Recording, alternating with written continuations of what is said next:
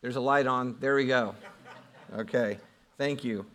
I apologize. See, I'm, I'm gone. I met uh, a young man from the church here on campus, and he was shocked to see me. It looked like, he said, What? Dr. Betts, what are you doing here? He said, I thought you were on vacation.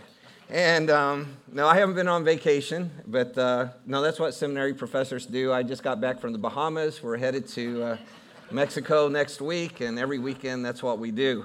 No, uh, I've been preaching elsewhere, and it is a joy to get to be back with you. And um, I'm so pleased with uh, what God is doing in this church, and have been praying for you, and will continue to do so. And it's just a joy to be with you. This morning, we're, we are looking at Nehemiah chapter 7. It, is, uh, it, it, brings back memories to me. I, I wrote a book uh, that is really a, a help, hopefully, to pastors and teachers um, in teaching and preaching uh, the book of Nehemiah. And when I told a friend of mine that I was doing that, he said, What are you going to do with chapter 7? There's nothing that is worthwhile for teaching and preaching in chapter 7. And uh, if you look at chapter 7, you will see that there are lots and lots and lots of names. In fact, I asked Hunter if he would be willing to read this whole chapter for us, and he declined. And so uh, I was really uh, deeply hurt um, by that. But, um, but as, as I think about this chapter, it, we will approach it a little differently than what we normally would. But I do believe what the Apostle Paul wrote to Timothy in 2 Timothy 3 that all scripture is profitable. It's profitable, it's inspired, but it's also profitable for teaching and, and correction, rebuke, and training in righteousness. And I believe that even about Nehemiah chapter 7. And so this morning, what I would like us to do is just really make some observations, um, especially about Nehemiah and what he does as a, as a minister and uh, what we can learn from that. And the, the structure of the passage really is set up really simply. In verses 1 through 3, we see the steps and precautions that Nehemiah took to ensure the right kind of leadership and the safety of Jerusalem. And then the last part, verses 4 through 7 73 shows how Nehemiah methodically set out to strengthen Jerusalem's population by taking a census of the returnees. And so now that the wall has been completed, and we saw this in, in chapter 6, and everything is done as far as the, the building work of the actual wall, the text now describes the steps that Nehemiah took to strengthen the city, to strengthen the population, to build the infrastructure of the city so that it would be honoring to God. And it reveals character traits of Nehemiah that I think allowed him to be successful in doing the work that God called him to do. And so this morning, I'd really like to look at two things. One is the qualities of Nehemiah's character, and secondly, the priorities of Nehemiah's calling. And so let's read verse 1, and uh, we'll start with verses 1 through 3. Now, when the wall was rebuilt, and I had set up the doors, and the gatekeepers, and the singers, and the Levites were appointed, then I put Hanani, my brother, and Hananiah, the commander of the fortress, in charge of Jerusalem for he was a faithful man and feared God more than many. Then I said to them, Do not let the gates of Jerusalem be opened until the sun is hot, and while they are standing guard, let them shut and bolt the doors. Also appoint guards from the inhabitants of Jerusalem, each at his post, and each in front of his own house. One of the things I think as we look at uh, Nehemiah's qualities that comes out, it comes out in this chapter, it's come out all through this book, is the word prudence. And we see that he was a prudent man. According to Merriam Webster Dictionary, prudence is the ability to govern and discipline oneself by the use of reason. It is shrewdness in the management of affairs. It is skill and good judgment in the use of resources and caution or circumspection as to danger or risk. I think that as I read the scriptures, that arguably there's no one more prudent in the scriptures except for the Lord Jesus Christ himself than what Nehemiah was in his ministry to the people of Jerusalem. And Nehemiah realized that the enemies had been attacking. We've looked at this in our study, and, and they were continuous in these attacks. And the last word we got in chapter 6, after the work had been completed, was a, a word of enemies trying to dissuade Nehemiah from continuing to lead the people in Jerusalem. And so he was very much aware that the enemy was not going to give up.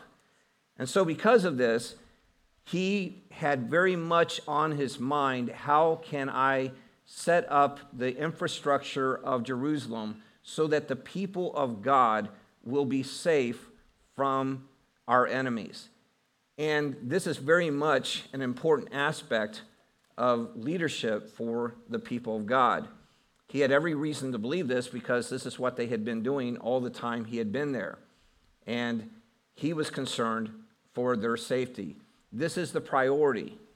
When we look at the church, we need to understand that there is a spiritual war going on and that there are enemies, enemies under this world system, controlled by the prince and power of the air, who would destroy the church if possible and do everything it can to do that. And this can happen anywhere. I was just reminded of this even this morning. I was thinking uh, about other churches, but this came to mind in my own background. When my, bro- uh, my father, rather, graduated from seminary, um, I was one years old. I was a product of uh, what um, he took away from seminary. I was one of them. And um, we went to Cleveland, Ohio. And he began a work there, and he had wanted to, he believed the Lord had called him to be a church planter, but um, it worked out that the Lord called him to a church, and they were running probably about 175, I think is 174 actually was the average in Sunday school when he went there. And uh, by the time we left the church, I don't know what it was averaging in Sunday school. It was very strong, though, but the church was averaging in worship something like anywhere between 700 and 900 people. The Lord had given it great growth. In that time, He had had the opportunity through our church to start 13 other churches in the Cleveland municipal area. And uh, the Lord actually, I, talked to him about this years later, and he said, My heart was to start a church. And he said, I had no idea that the Lord had get, would give me the opportunity to start a number of churches from one church. And uh, it, it, was just a wonderful time. I have the greatest memories. I was just thinking recently of God's blessing in my life. I just take time sometimes to just thank the Lord. And what are some of the fondest things I remember? And what came to my mind, and I was kind of surprised, was several memories in that church as a boy. That's where I came to Christ as my Lord and Savior and was baptized, and, and so many wonderful things in those first years of my life that God blessed me with. But I moved forward um, a few years ago. Uh, I, I write for Explore the Bible with Lifeway, their Sunday school material, and someone out of that church had seen my writing in their Sunday school class, and they contacted me. And they were the, the age, um, this lady was the age of my older brother. So I did not know her, um, but she knew me and knew my brother really well and my parents. But um, I wrote back and I said, you know what? I've been thinking about going back up to Cleveland and visiting the church. And she wrote back and said, I suggest you don't. And she said, It's just not what you remember it being. And so I got online uh, to look up what was going on there. And actually, the church had come to the brink of death. And they had changed the name. The, the North American Mission Board has taken over. And uh, it's like a new church plant, and they just have a handful of people. And it was amazing to me to look at this very large facility and all that I remember it being packed with people and just wonderful times of worship and, and things that, that God did.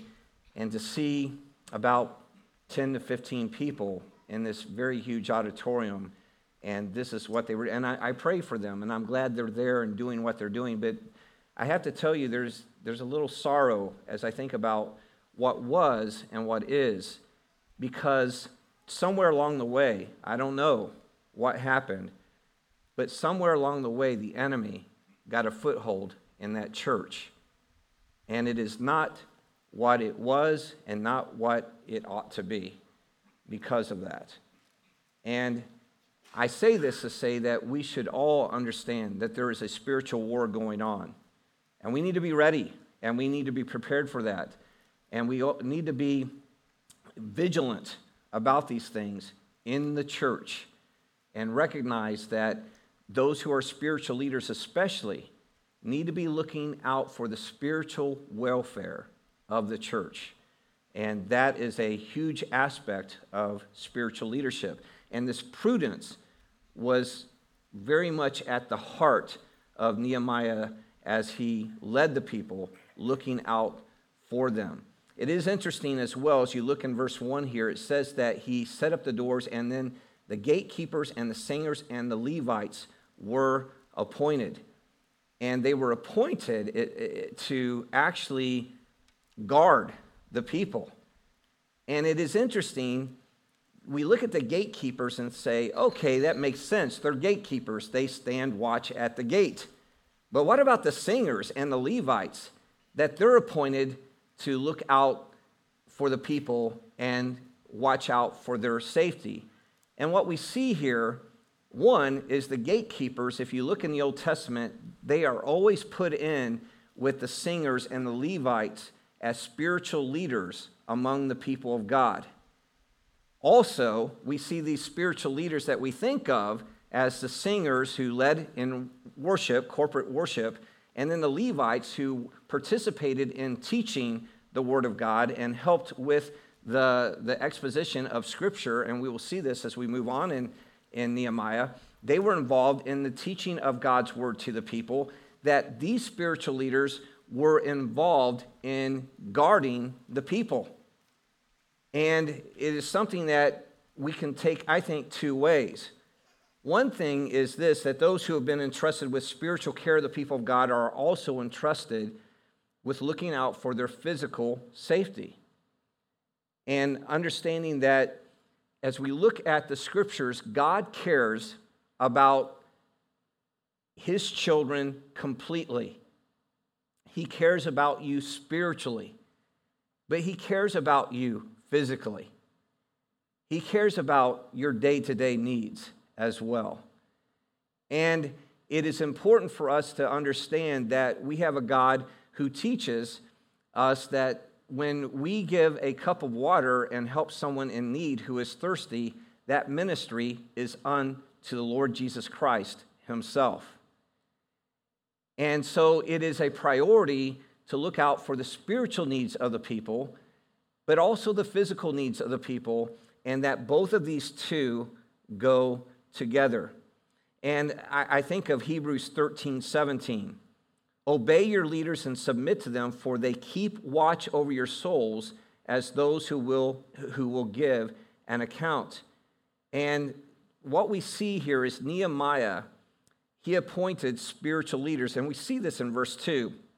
He says, I put Hananiah, my brother, and Hananiah, the commander of the fortress, in charge of Jerusalem. And he speaks of Hananiah and probably he doesn't mention Hananiah um, with this because it is his brother. And I'm, I'm, sure he didn't want to show some kind of nepotism with this. Uh, it, it, seems that way, anyhow. But he does say this about Hananiah, the commander of the fortress. He was a faithful man and feared God more than many. This is a good Old Testament description of spiritual leadership for the people of God that people who are leaders in the church should be faithful. They have have an, a background, they have a, a history of faithfulness, and they have this reputation of being faithful. And it is important to always hold up the quality that the scriptures speak of when it comes to leadership in the church. I have been in churches. I was a church planter. I, my, my first church was a, a very kind of a uh, kind of a rebuild for a church that had had several troubles in the past. And what can happen is sometimes when when uh, there are less people there is a tendency to say, well, we just want to put people in leadership, even though they are not scripturally qualified to be in leadership. And the church must guard against this. It must be people who are faithful and people who fear the Lord. And we can say, among all of us, this person, like Hananiah was, this person fears the Lord. And we know this. He is a, he is a man who is faithful. He is a man who has a reverence and all for God. He is a man who lives his life according to the way of the Lord. This is the kind of leadership that the people of God desperately needs and must hold up as it goes forth in the work that God has called it to do. And so, this is what Nehemiah does. He's prudent in this. He watches out for the people and he puts the right people into leadership. And uh, as, as we think about this, notice as well, he says in verse 3 Then I said to them, Do not let the gates of Jerusalem be opened until the sun is hot. And while they are standing guard, let them shut and bolt the doors. Now, what is going on here? Um, this is where, if, if I were going to take a vacation, I have gone on a mission trip in an area like this. Um, in their culture, they would take, of course, they, they, they didn't have, I guess it would be, just be a time of shalom, of peace. Um, but what we would call it is a siesta. And that's what they had. They had, in the heat of the day, we're shutting everything down. It's very hot, and we're going to shut everything down. We're going to go to our homes in the heat of the day. We're going to take a nap. We're going to cool off, and then we're going to come back and get to work. And I have been on um, a mission trip, uh, actually, a couple mission trips where I've been in cultures that did that. And um, I didn't know what I thought about it, but I was there long enough that I, this is okay, I could get used to this. Um, but, uh, and I, I don't like the heat very well anyhow, so I thought that was, was wonderful. But this is what he's doing, and he's saying here when everyone goes back to their homes, make sure you shut the gates and protect the people. And there's something to this. There is rest with the people when those who are in responsibility are doing their job to protect the people and guard the people. And they can have their rest when they know that. Um, something I have done that uh, is really crazy since I have been with you the last few weeks is my wife and I got a, a, a puppy um, that's, that's now 12 weeks old, was 10 weeks old, and she has rocked our world. I will tell you this. Um, and I think, why did I do this? Well, the reason I did this is terrible. You, you know, I do therapy work with um, these dogs at the U of L hospital. And um, I'm kind of counting backwards. I don't know, uh, in 10 years, I'll be 68. And I think, well, most of the dogs live to be about 10. So um, that'll be about retirement age. So I don't want to do it then, probably. So I'm counting backwards till the day I die, basically, is what I'm doing. Um, but I, I, I, thought now's the time. This is the last one I'm going to get.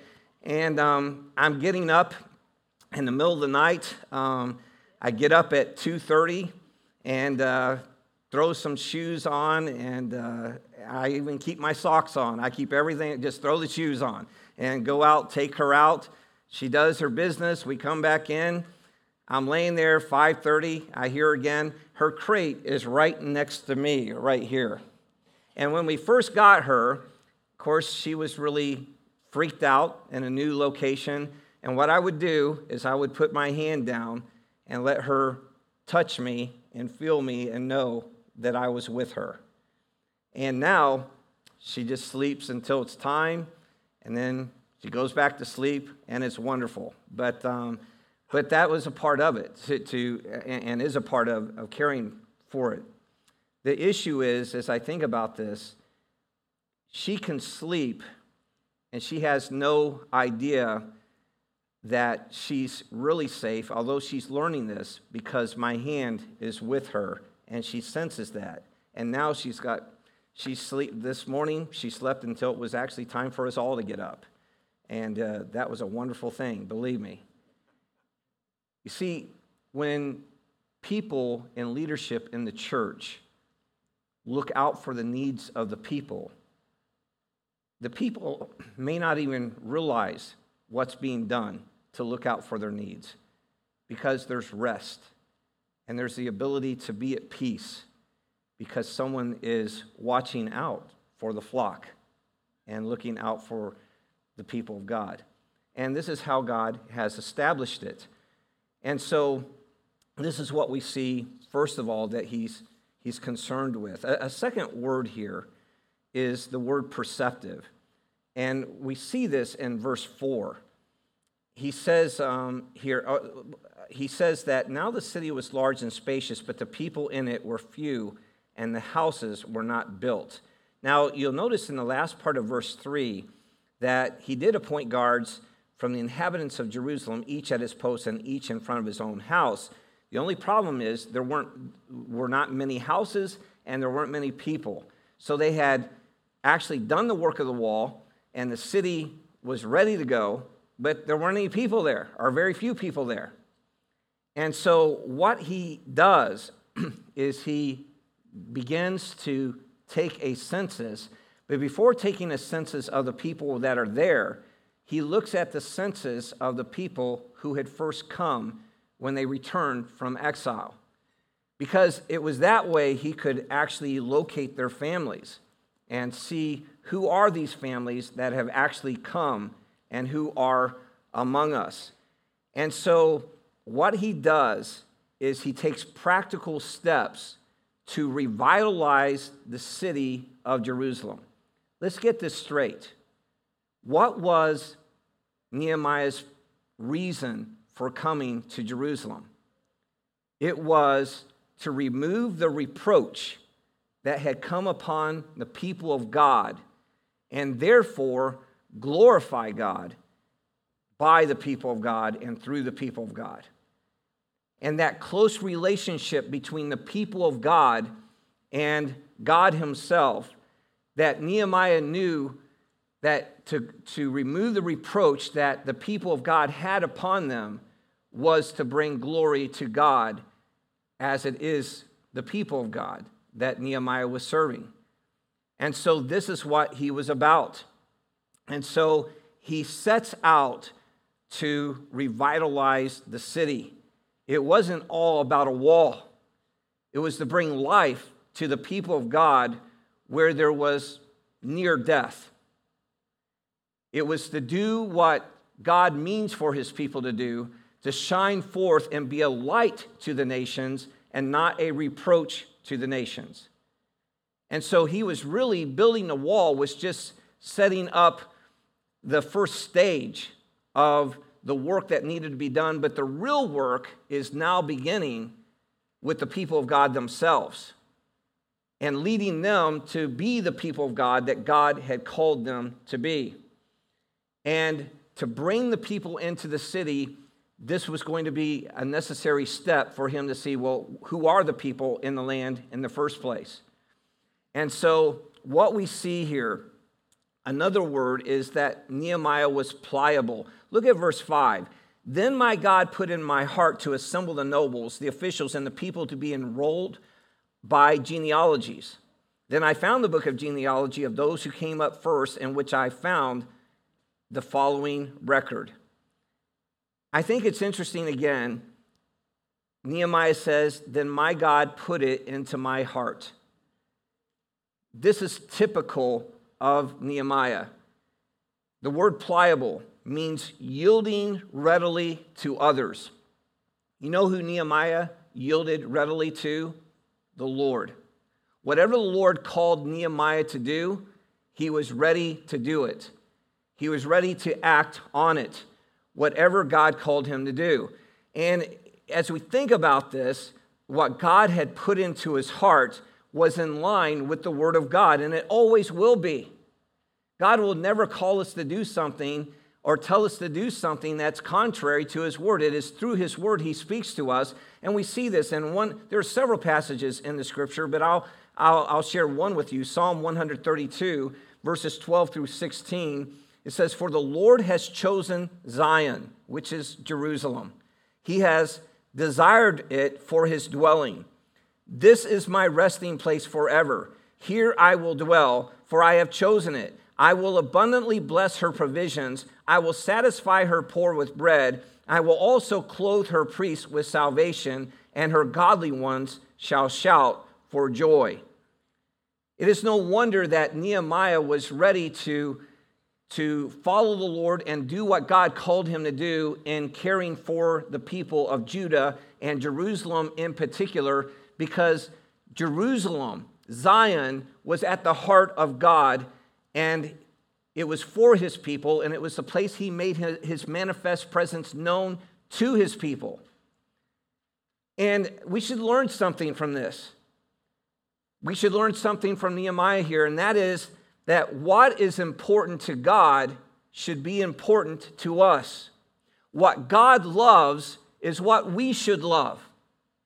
And I think about this in a New Testament concept. The scripture says that Christ loved the church and gave himself up for her.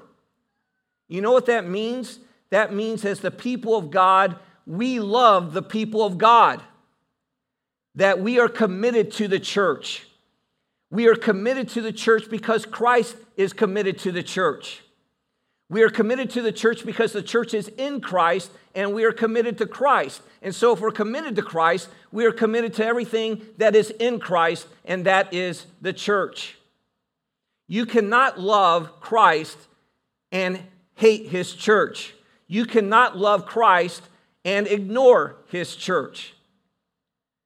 And so, as we look at Nehemiah, he has this heart for the people of God because that is the heart of God Himself, that God's heart is for His people.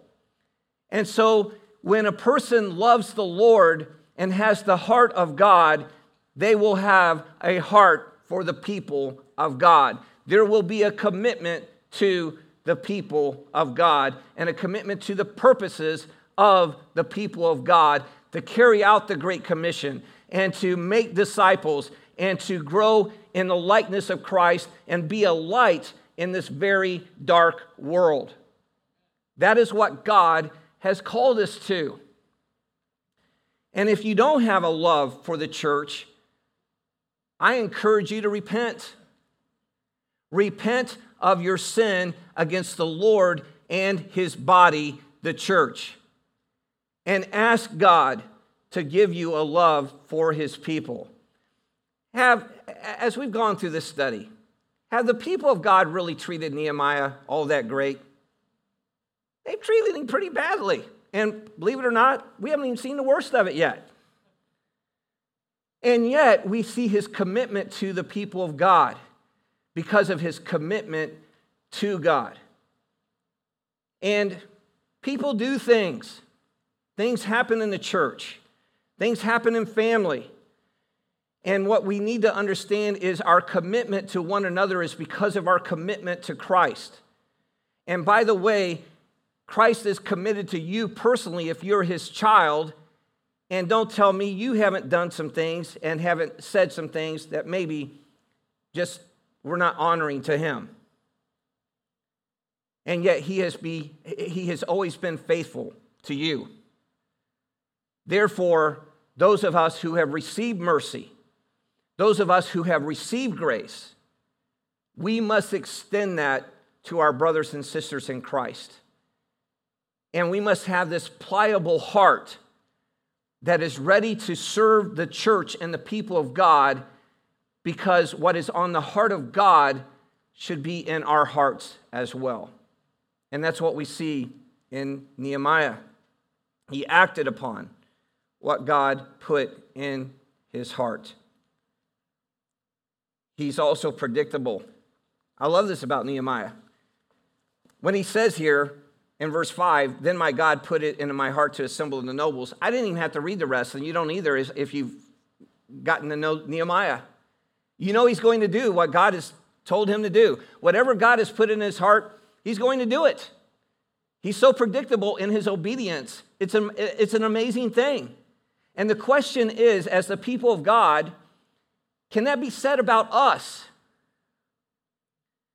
Do we treat God and what he lays on our hearts, do we treat that more as a kind of a suggestion as opposed to his actual will for us as his servants? And I think I said this before, I'll say it again. Repetition's the mother of all learning, they say in Semitic circles. And what is that? That we are servants and God is our king. And he is not our servant.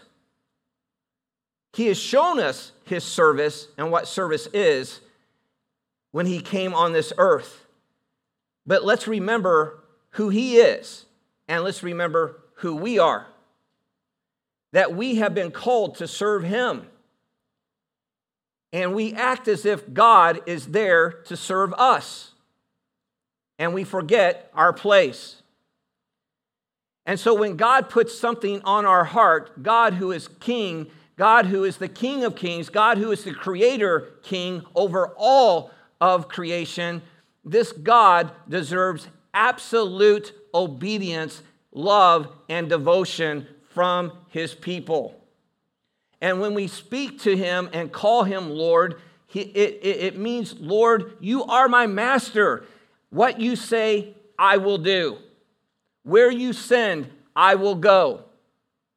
It is that kind of thing. And if Nehemiah had not been that way, he would have never made it to Jerusalem. He'd be back in Susa, in the king's palace, where he had it made, actually, where the king loved him, and he was tasting the king's food and taking care of all the stuff for him. He had the life that any person would want if they wanted a life of luxury.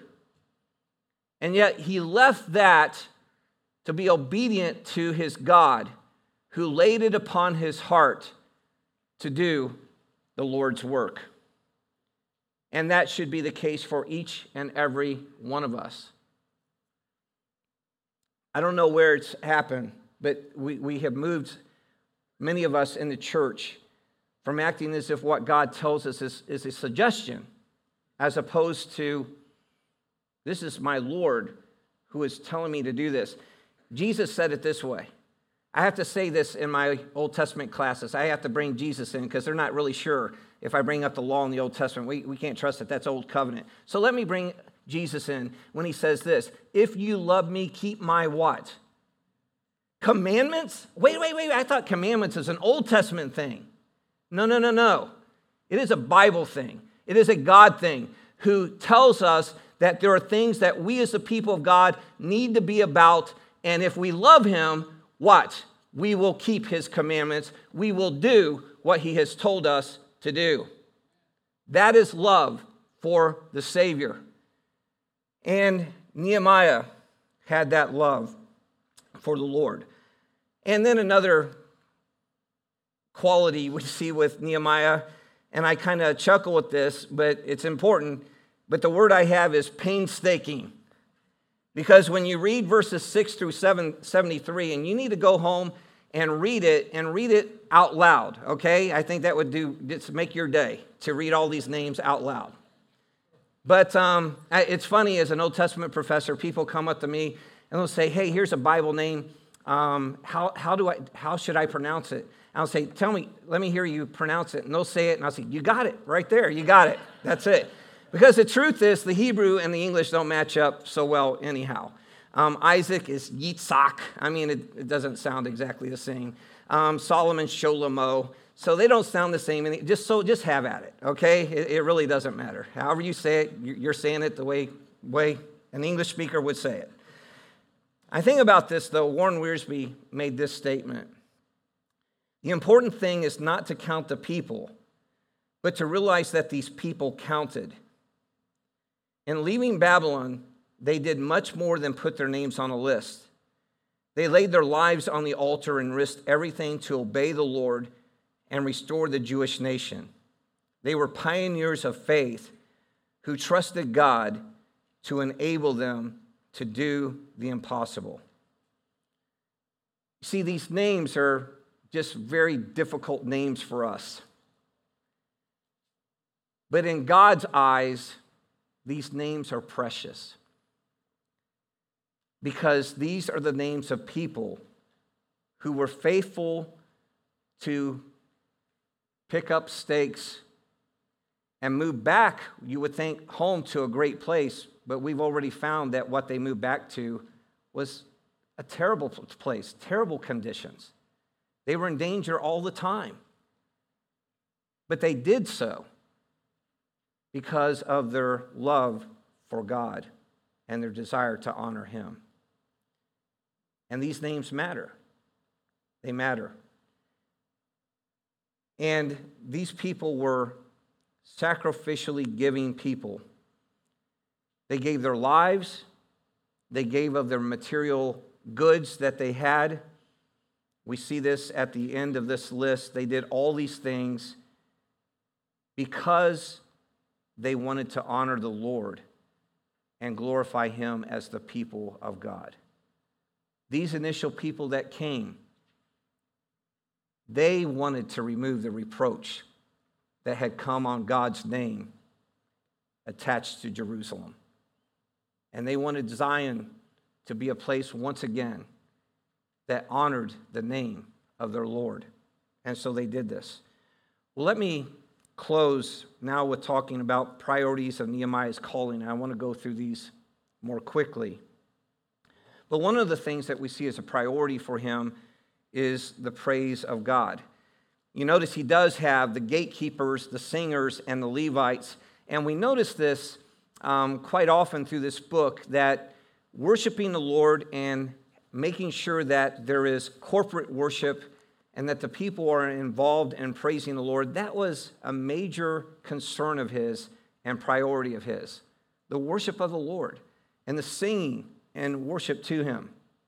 I remember in uh, second church I pastored, a man came up to me and he thought, I think he thought I would like this and be well receiving of what he said. And he found out I wasn't. But he said, You know what? The church here has all this music. I wish this is just nonsense for us to do this. You just need to, we just need to stop this and we just need to have the teaching of God's word. And I don't remember exactly word for word what I said, but I, I have the essence of it. That, that is the most ridiculous thing anyone could ever say. Because the people of God, we worship the Lord through the preaching and teaching of God's word, but we worship the Lord through our songs and through our music as we sing praises to Him. The people of God are a singing people. We worship the Lord in song. It is something that we're going to be doing in heaven, if I understand it correctly. We are a worshiping people and we worship through the word. There's nothing more worshipful than the reception of God's word and to take it in and, and to be obedient to God's word and to grow in maturity in, in, in Christ. But let me tell you, we are a people who sing praises because we have something and someone to sing about. And this is a priority. Those who are godly people, like Nehemiah was, are a people that are ready to sing praises to the Lord. And Psalm 100 says, Make a joyful noise to the Lord. Make your noise. Sing. They bring out cymbals. They bring out all the instruments of their day, which many of them are different than what we use in the States today. But the point is not the actual instruments themselves, but they used what instruments they had and they gathered the people corporately to sing praises. If you remember with me, when the people came together and they worshiped the Lord at the dedication of the wall, they said that people for miles away could hear their singing. And that is the kind of singing that comes from a people who worships the Lord. So that was one of the things. Another thing, we see the principles of God, not only the priorities of God, but the principles of God. And, and what we see here is he assigned Nehemiah leaders to administrate the city. There's nothing more spiritual at times than to be practical about doing the work that God has called us to do. In fact, it is very unspiritual to check our minds out that God has given us and not use them for His glory to do the work that He has called us to do. And so he, he, he, there were principles that were brought forth here of getting the right kind of leadership and having the kind of leadership that truly feared the Lord, that, that loved the Lord, and were faithful to the Lord. And another uh, principle we have here is again, he was ready to do what it took to protect the people and to look out for the people, to shepherd the people. And it's interesting, Psalm 23. He says that when he walks through the valley of the shadow of death, he will fear no evil, for thou art with me. What? Your rod and your staff, they comfort me. The, the rod sometimes was used kind of put a little hit on the back end of some of the sheep to get them moving in the right direction. But for the most part, the rod was used to defend the sheep against predators. And that is what he understood. Another aspect of Nehemiah's ministry is the priority of the people of God. His concern was for the people of God. That's what mattered most to him because they were the people of God. I think about this. I love my dad. I, I can say this, my wife knows this. There's no man on this earth I've ever loved any more than I loved my father. And I might even say I love him still, even though he, he's gone to be with the Lord. And when he died, my uh, mom, we brought her to, to live with us. She had terrible health problems, a whole list of them. And uh, Anne uh, did um, dialysis with her five days a week for about three hours a day. And, um, and that was just one of the issues her, her kidney um, disease, but she had uh, uh heart issues. She was a diabetic. She was blind in one eye. And uh, she had dementia, which con- continued to get worse. And her dementia made her some people get dementia and it makes them nicer. With my mom, it just made her meaner. And she was really rough to, to have. And I have to admit to you, there were times I was ready to just ship her out. And uh, much more, just much kinder than, than I am, would say, I'm not going to let you do that.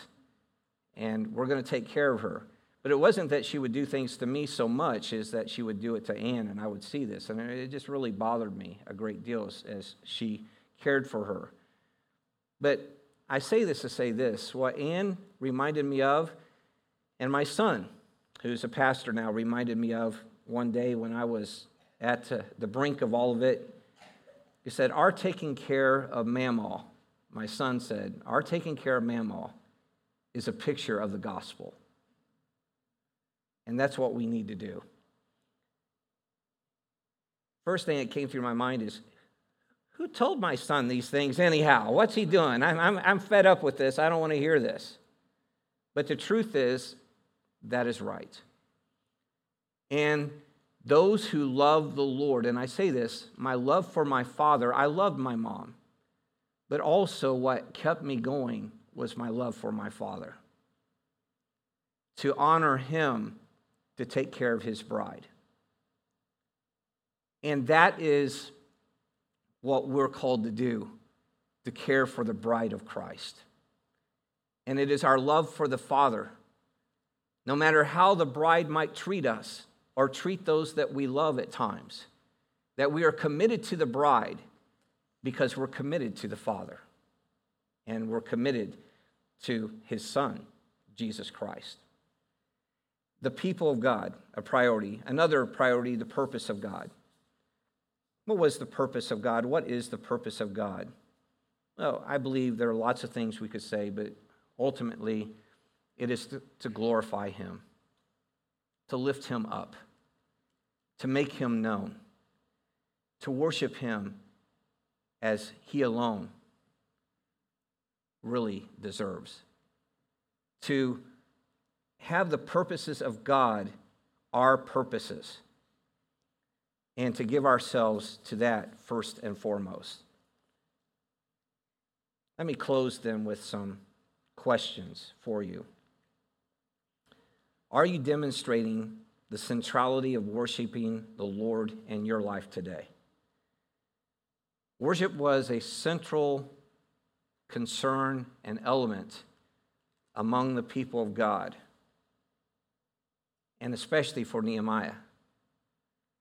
Is it a central concern of yours to worship the Lord each and every day?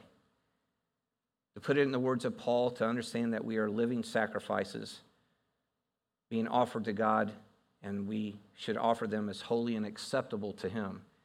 Because it's just the logical thing to do, you see, because of who He is. Demonstrating the centrality of worshiping the Lord in our lives every day. Let me ask you this question How pliable are you with your life? Are you ready to do what God's called you to do if it's not a part of your initial plan?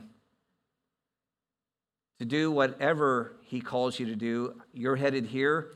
He says, No, I want you here. Then, Lord, here I am. I'm going here then. I'm doing this. To be willing to do whatever God's called you to do. And to be understanding that He is the Lord of our lives. And how predictable are you in your obedience to the Lord? Nehemiah, what I love about Nehemiah, you could predict what Nehemiah was going to do once you knew what God wanted him to do, because he was going to do what God wanted him to do. And there wasn't anything that was going to keep him from doing what God had called him to do.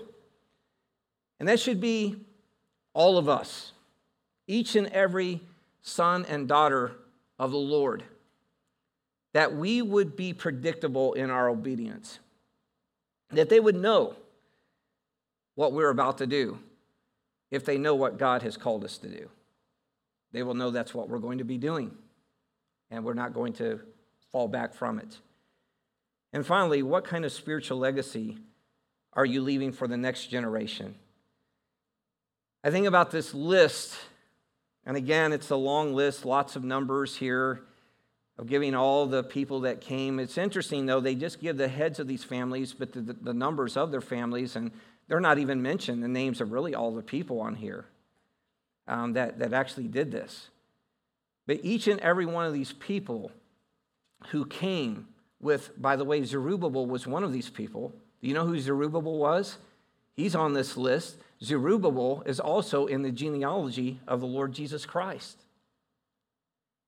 And God was at work in the lives of these people, and they have left a legacy. They left a legacy for the people of Nehemiah's day, and they have left a legacy for our day to understand that God calls his people to serve him from generation to generation, and he has called us, this generation, to be faithful. And he's called us to be faithful. One of the things I love about being here with you all, I see lots of little people around here and here.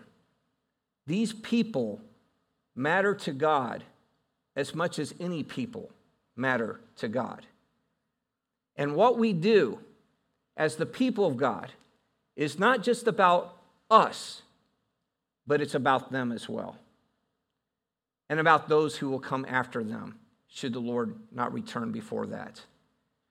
And it is understanding that what we do is not just about now, but it's about the generation coming after us and the generation after that, and being faithful to them for the glory of God because that is a part of being in the family of, of, of God. And so, what kind of spiritual legacy are you leaving the next generation? May we be found faithful. May we be like the Lord Jesus Christ. Faithful. We look at Nehemiah, and I see a life that points us to Christ. Because just as Nehemiah was faithful, even more so, our Lord and Savior was faithful. He was faithful to deal with his enemies. And you know what? He did what was necessary to keep us safe from the enemy by giving his very life for us and rising again so that we might come to newness and life in him. And so let us follow these great men and women of faith as they followed their Savior. Let us follow our Savior to his glory. Let's pray.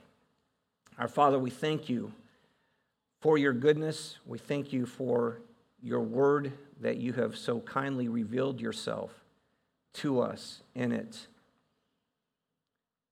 Father, I pray that we would have these qualities and priorities that your servant had so many years ago.